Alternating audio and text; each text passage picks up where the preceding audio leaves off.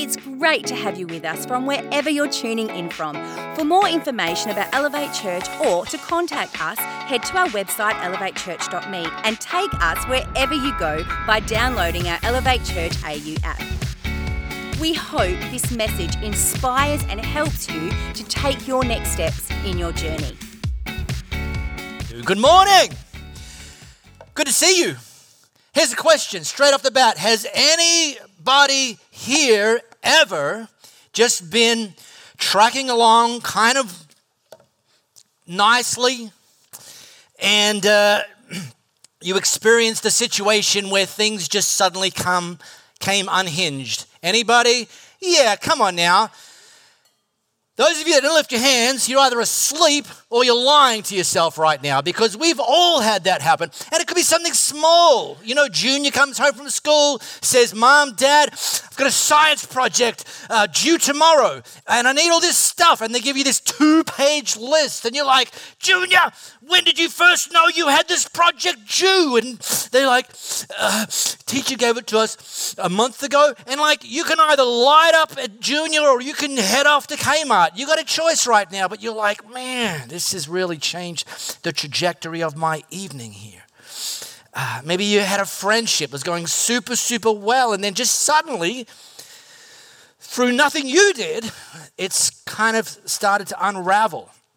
You know, maybe you finally caught up on your bills. You're like, "Yes, cha-ching." And then a new one hits. You're driving along and your check engine light comes on. And you're like, "Damn you, check engine light." And I wonder if in these kind of situations you've ever thought to yourself something along the lines of, "Boy, if only I could get rid of all these janky things from my life and just be left with the good stuff, then I could be happy." And if you've ever had that thought, I just want to let you know, and we've launched a series to really unpack this subject, that's not a necessary requirement for happiness, the absence of janky things and only the presence of good things. I want to put it to you, and we're teaching this series, that you can actually experience happiness and joy even when some things aren't quite going the way that you would prefer. So, we're teaching out of a letter Uh, that Paul wrote to the church in Philippi. If you've got your smartphone camera handy, scan this flow code. It's going to take you to the fourth chapter of that letter. While you're doing that, let me give you a little bit of context. So it was written by a guy named Paul. Paul, he started his career and he kind of entered the pages of history as a pretty big deal in the Jewish religious system. He was pretty famous. He was pretty influential, probably even pretty wealthy at that time. And uh, one day when he was on his way to do his job, which was try to quash the church, kill Christians, uh, Jesus intercepted him. And he's like, "Well, that was unexpected." And uh, when Jesus intercepts you, if you're paying attention, everything changes. And so Paul in that, well, not in that moment, a few days later, but as a result of that moment, he went from this wealthy, influential, super qualified Jewish religious leader to now becoming a Jesus follower. Now, he started growing in, in, in fame and popularity and influence among the church. The problem is that the church was being persecuted. So Paul effectively switched teams, and he went from what was considered to be the winning team to the losing team. So whilst his popularity and fame and influence was growing in this uh, movement, this Jesus followers group, the Jewish people, the very ones who held him in high esteem, they came looking for him. And at various times, on multiple occasions, they arrested him for the crime of preaching about Jesus. And so he experienced them uh, throwing rocks at him. You know the preacher's thing, right? Sorry, if you though, if you if you're a church veteran, you know this. It was never funny. It's not going to be funny today either. I'm just going to kind of catch the rest of us up. This is some of the terrible If, you've, if you're not a, like a church person, this is an example of some of the terrible church preaching humor that up until today, you've managed to dodge. So sorry, because I'm about to tell you one. That Paul, during his life, was stoned with real stones. Oh, oh, oh, I know. One of the group of religious leaders were called Sadducees. You know what they were called Sadducees? Because they were Sadducee. Oh, wow. Great, really? No. Okay. Who's on team? Who's on team? Great. Who's on team? Move on, Mark. Yeah, I'm on team. Move on, Mark, and I'm moving on. I got the microphone.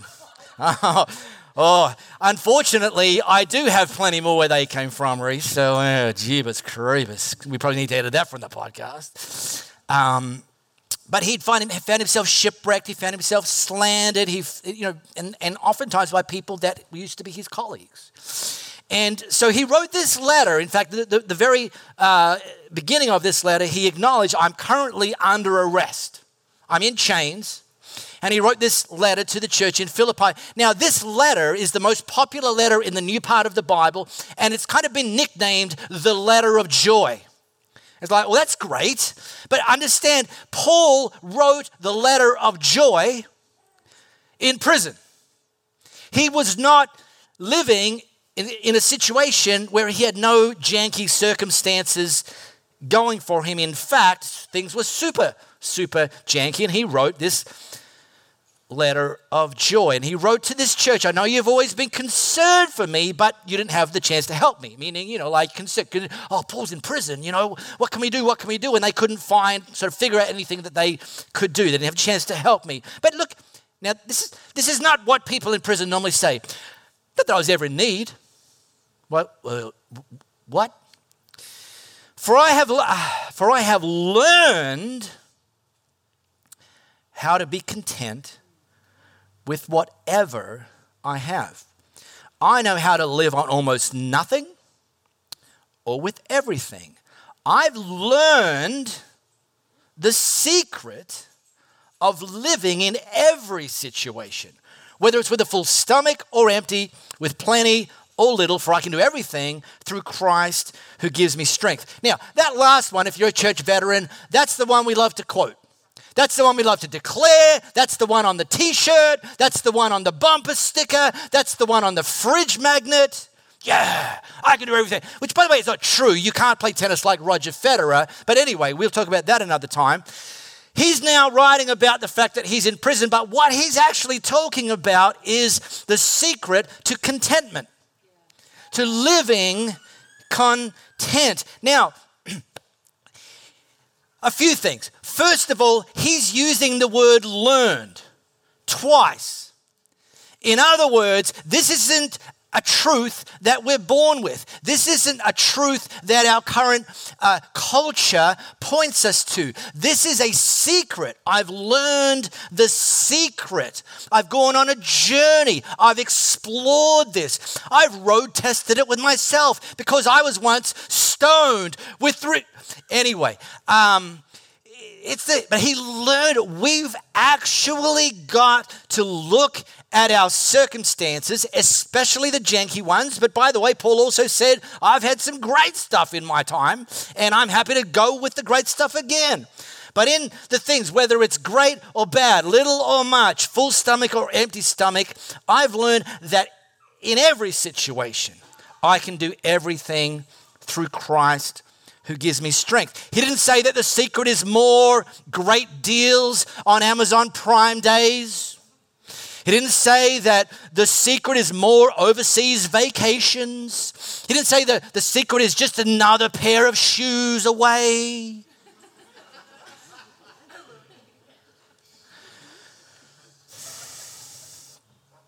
He double clicks on this idea that we can learn that the secret of contentment can be found regardless of our circumstances.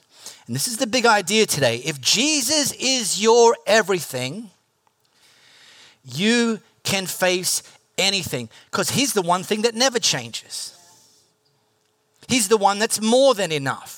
He's the one that's always there. He's the one that goes before us and walks beside us. Yes, yes, yes.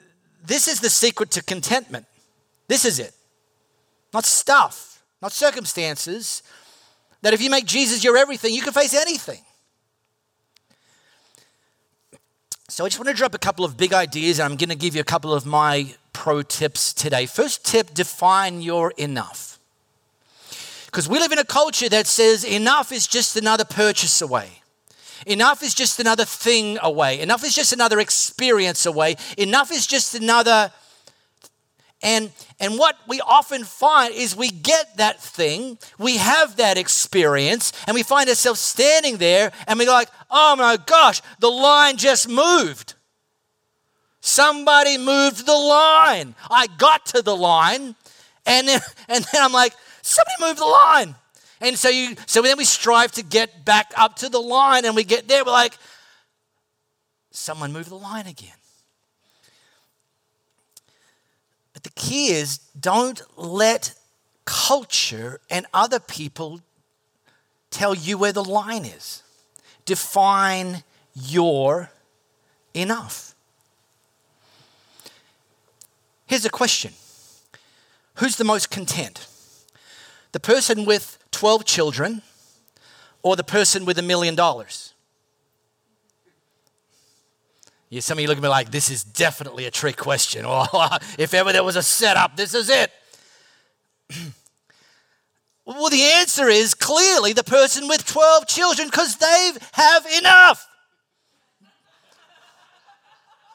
They're not waking up every morning saying, if only we could get some more.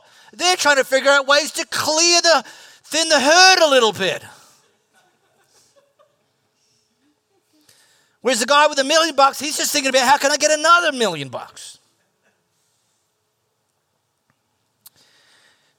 And that's the thing. If you don't define your enough, then your friends and marketing professionals and social media and the prevailing culture will try to define it for you. And then you'll become a slave to the pull of more.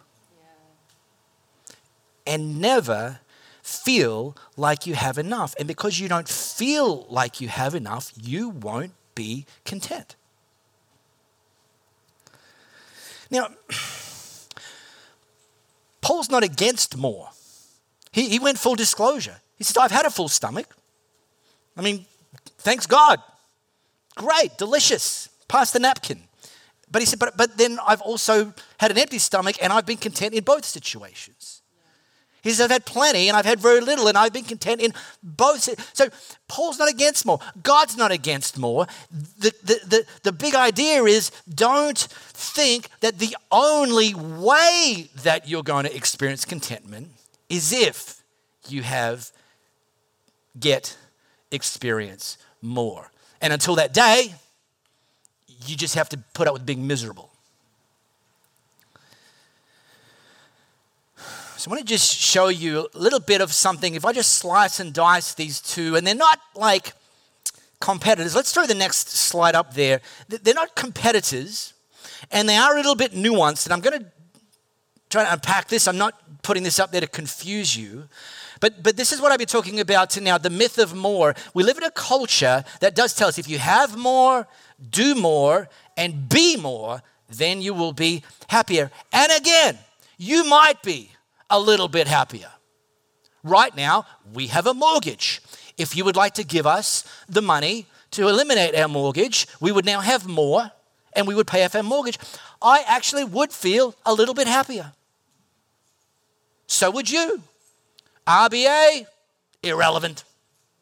Right? So, so this isn't all bad, but if that's your singular, singular thing that you place your hope in, you're never going to experience contentment. Then there's this kingdom contrast. And this is the gift of enough. And this is what God speaks over your life. That if Jesus is your everything, you have enough. Because Jesus has forgiven you, extended you unconditional love and grace that you couldn't earn, but he didn't ask you to earn it, then to have that relationship with Jesus that makes contentment possible, you've already done enough to be at that place. And then he gives you a new identity. You become a new creation. You're no longer what those people have said about you. You no longer, those experiences that you had that used to define you, we get to be a person that with Jesus, I am enough. We don't have to strive. We don't have to compete. We don't have to. Sounds good, right? The gift, it's a gift. The stuff on this side, you've got to earn that. The stuff on that side, it's a gift. You just have to accept it. Hello. It's a cheat code.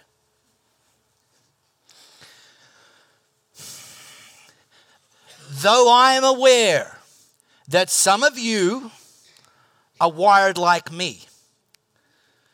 We are G S D people. Get stuff done.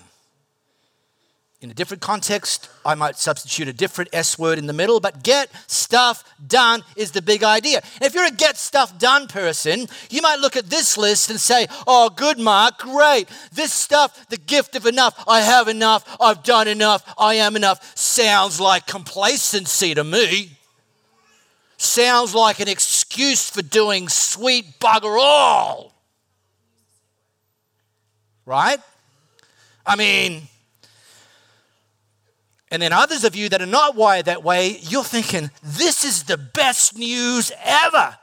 I don't even have to try. Hand me the remote control. I won't even feel a pang of guilt when Netflix says, are you still there? You're like, heck yeah I am, because I have enough and I've done enough and I am enough. Start the next episode.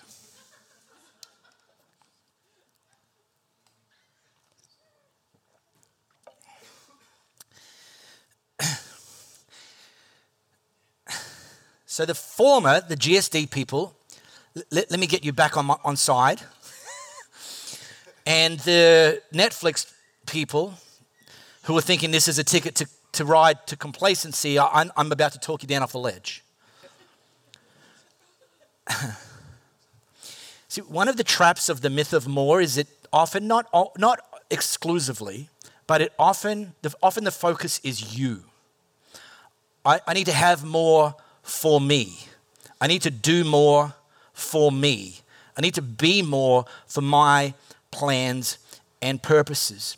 But if you could actually reorient that goal, the, the, the myth of more, and, and, and, and, and reorient it and actually retitle it, the pathway to more effectiveness.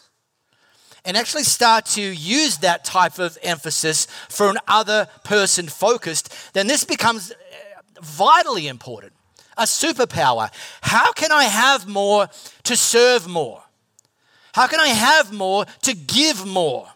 How can I have more to be more effective? How can I have more so that I start to live out, out of the overflow of my life, not feel like I'm always reaching for the bottom of the barrel, just hoping to make it through the day? Do more to impact the lives of the people around me. Be more so that I can actually have a greater capacity to do the sorts of things that God's calling me to. So this isn't actually a prescription for complacency. This is actually saying you can be content in the journey while you're working and, and training and studying and being expi- inspired to have more, do more, and be more so that God can use you more powerfully. And while you're doing that, you're trusting that God's got what you need. That he's not going to run out, yeah. That he's not going to hold back, yeah. That he, you're not, he's not going to do a coin toss, whether you get it or someone else gets it. He's not going to wait until you've like jumped through twenty-five hoops with a carrot that's been dangling out the whole way and oh great, now you can have a, ca- a, ca- a bit of the carrot or actually no, move the carrot, there's another hoop. And you trust that while you're saying, God, grow me and, and, and allow me to actually be more effective for others, that he is the one that's taking place. And then it's like, I'm content because I Trust that God's got this. If Jesus is your everything, you can face anything. So let me give you a simple piece of homework, and I'm just going to drop one more big idea at the end. All right? Here, here's, here's the homework, and, and here's my promise to you, all right? In fact, I'm going to give you this homework, and I'm going to personally give you a money back guarantee. Now, you have to first give me some money, but a money back guarantee, all right? This, I, look, I've never, ever given a money back guarantee in fourteen years preaching here. Today's the day, people. Here's the homework. In fact, it's a money back guarantee that if you do this homework that I'm about to prescribe for you, you will find your level of joy and contentment increase immediately. So if, you, if you're like, yeah, I'm all about the instant gratification, I find two-minute noodles an incredibly long waste of time, how about some one-minute noodles, people? So I'm going to give you, if you do this homework, money back guarantee that it will instantly, hello, no lag, increase your joy and contentment. Interested? And I do this. So this is like, I know it works. Otherwise, why would I? I'm, I'm smoking what I'm selling right now, okay? Okay. Go home and make a list of things that bring you joy. But it comes with one qualification. They've got to be things that are already within your reach. Okay? So if, if your bank account's empty, do not put overseas vacation with extended time on cruise ship on this list. That goes on another list. That's the later list. I'm talking about the today list. I'm talking about the stuff that's already within reach. Go home and make your list. Okay, let me give you some of the things. I've been doing this for years. I learned it years ago. Let me give you some of the things that are on my list. Things that bring me joy that are literally within reach every single day. I might not grab them, but they're there if I want to. So, and I'll come back to that. Developing my urban farm. I have an urban farm. Fruit trees, nut trees, vegetables, chickens, compost, worm farms. I've got an urban farm and I love, absolutely love developing Marco's urban farm. I love riding my bicycle. When I ride my bicycle, I find joy. Barbecuing, hello. Slow cooked barbecue. My, look, my house is not vegan friendly. It's vegan hostile. I love barbecuing. An animal was absolutely killed in the making of this lunch. I love making and drinking good coffee.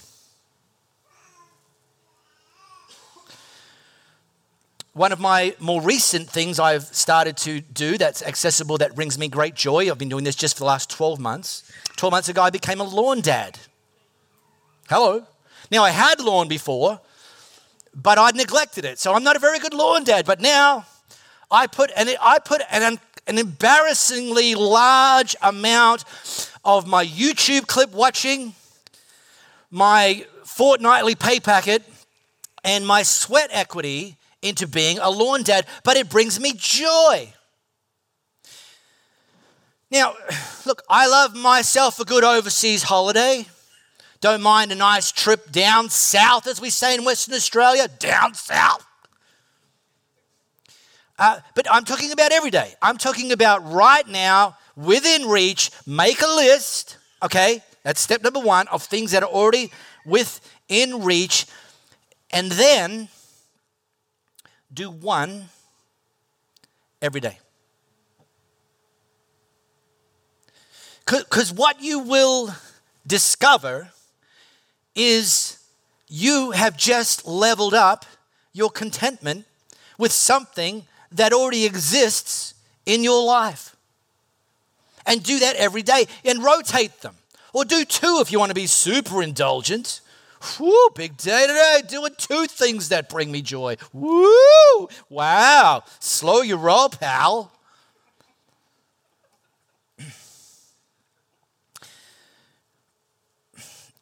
Now, understand what brings you joy is going to be different from what brings someone else joy. Does this make sense? It's your list. You don't even have to justify it. Maybe to your spouse, but why are you spending so much on lawn care products? Damn it, I got busted. Um, so this week I was on the East Coast attending a couple of leadership conferences. In preparation for going away, I said to Louis, look, urban farms don't take care of themselves, in case you're wondering. Now, we both profess a love for the outdoors. Just Louis prefers it from inside some sort of glass structure. Oh, it's a lovely day outside today. I said, sweetheart, you, I need you to look after my urban farm while I'm away. You're going to actually have to go outside. Well, but the divorce papers were nearly filed in that minute. Um, oh, jeez. It's a pretty harsh response. And I said, now, I said, I'm going to send you a list. Oh, a list. How many things are on the list? I said, I said, I'm not asking you to give me a kidney that I can take with me on the flight. I'm just going to give you, it's probably five things. So I put the list, I shared the link to her, Louis, five things. Then I'm like, oh, and I remembered I just put in some tomato seedlings, and, and I've got self-care irrigation set up that's like on the watering days, Sundays and Thursdays, but these these need a little bit of water every day until they get established. I added a sixth item on the list. I go, you always do this to me when you go away. And I'm like, oh my gosh, it's four tomato plants. Uh, while I was away, I'm getting, woo, woo, woo. Oh, I have to tell you this one. So Louise is full-blooded Italian. Her, not, her nonna is ninety-seven years old, still grows tomato plants, and has been growing them. I think she was growing them in the womb. I don't know. Uh, been a while. And, uh, and Louise's parents are the same. I get a text message, day one, day one of Louis venturing outside. Um, which ones are the tomato plants? I'm like, well, wait, what? And then, and then sends me a picture. No, sweetheart, they're grapevines. Oh. And this went on for quite a while, actually. Um, and then three days later, and I'm going to quote this. I was going to screenshot it, but I was due back on Friday. Thursday, I got this. Seriously, I'll be glad to hand back the jobs. Not even some sort of upside-down face emoji, like, no. So some of the things that bring me joy bring Louis terror. I mean, that's okay. That's okay. Louis' joy level went down every day that I was away because she did one thing every day that brings me joy, but strips a slice of her soul away. But let me tell you a bonus advantage as well. It's just, I mean, they, they, they'll just level up your joy a bit, but it's a cumulative thing every day. One, just one thing. Let me tell you another thing. Too many people live miserable for forty-eight weeks a year and count down the days till annual leave, because that's the only time of the year they're happy. And I appreciate not everyone has a job that's like their dream job, but this is what I'm saying. You can do something every day, even if you go to work in a place that's not currently your dream job, and you can get out of there and do some one thing that brings you joy. And then the other thing, and this is even worse tragedy, some people work for forty years miserable. Oh, I can't wait till I retire, counting down the days, because then I'm finally going to allow to be ha- be allowed to be happy, as if it's somebody else's responsibility. All right, final thing. Remember, money back guarantee. I'll drink to that. Sometimes when we talk about contentment, it sounds a little bit like, like just this kind of namby-pamby thing. And that's not what Paul's talking about before. In fact, he talks about that this idea of learning if Jesus is your everything, you can handle everything, that actually gives you strength. It actually makes you stronger. Th- then when you do have the empty stomach or the criticism or the things coming against you, that you can actually have growing strength in those situations. Learning you can do everything through Christ who gives me strength. The, the, the, the secret here is that we look to Jesus rather than everybody and everything else. And this has never been more important than it is today. Today, we live in the attention economy, where people literally make money if you look at them.